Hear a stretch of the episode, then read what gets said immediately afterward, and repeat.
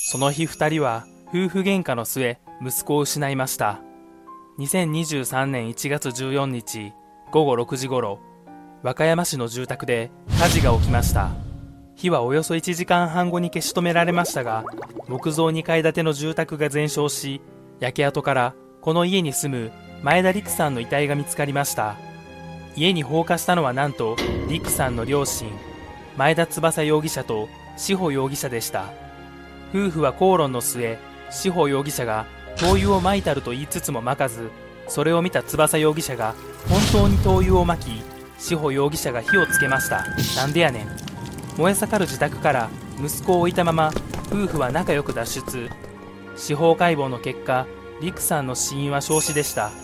息子の陸さんがただただかわいそう。皆さんも喧嘩をするときはこの事件を思い出して一度冷静になってください。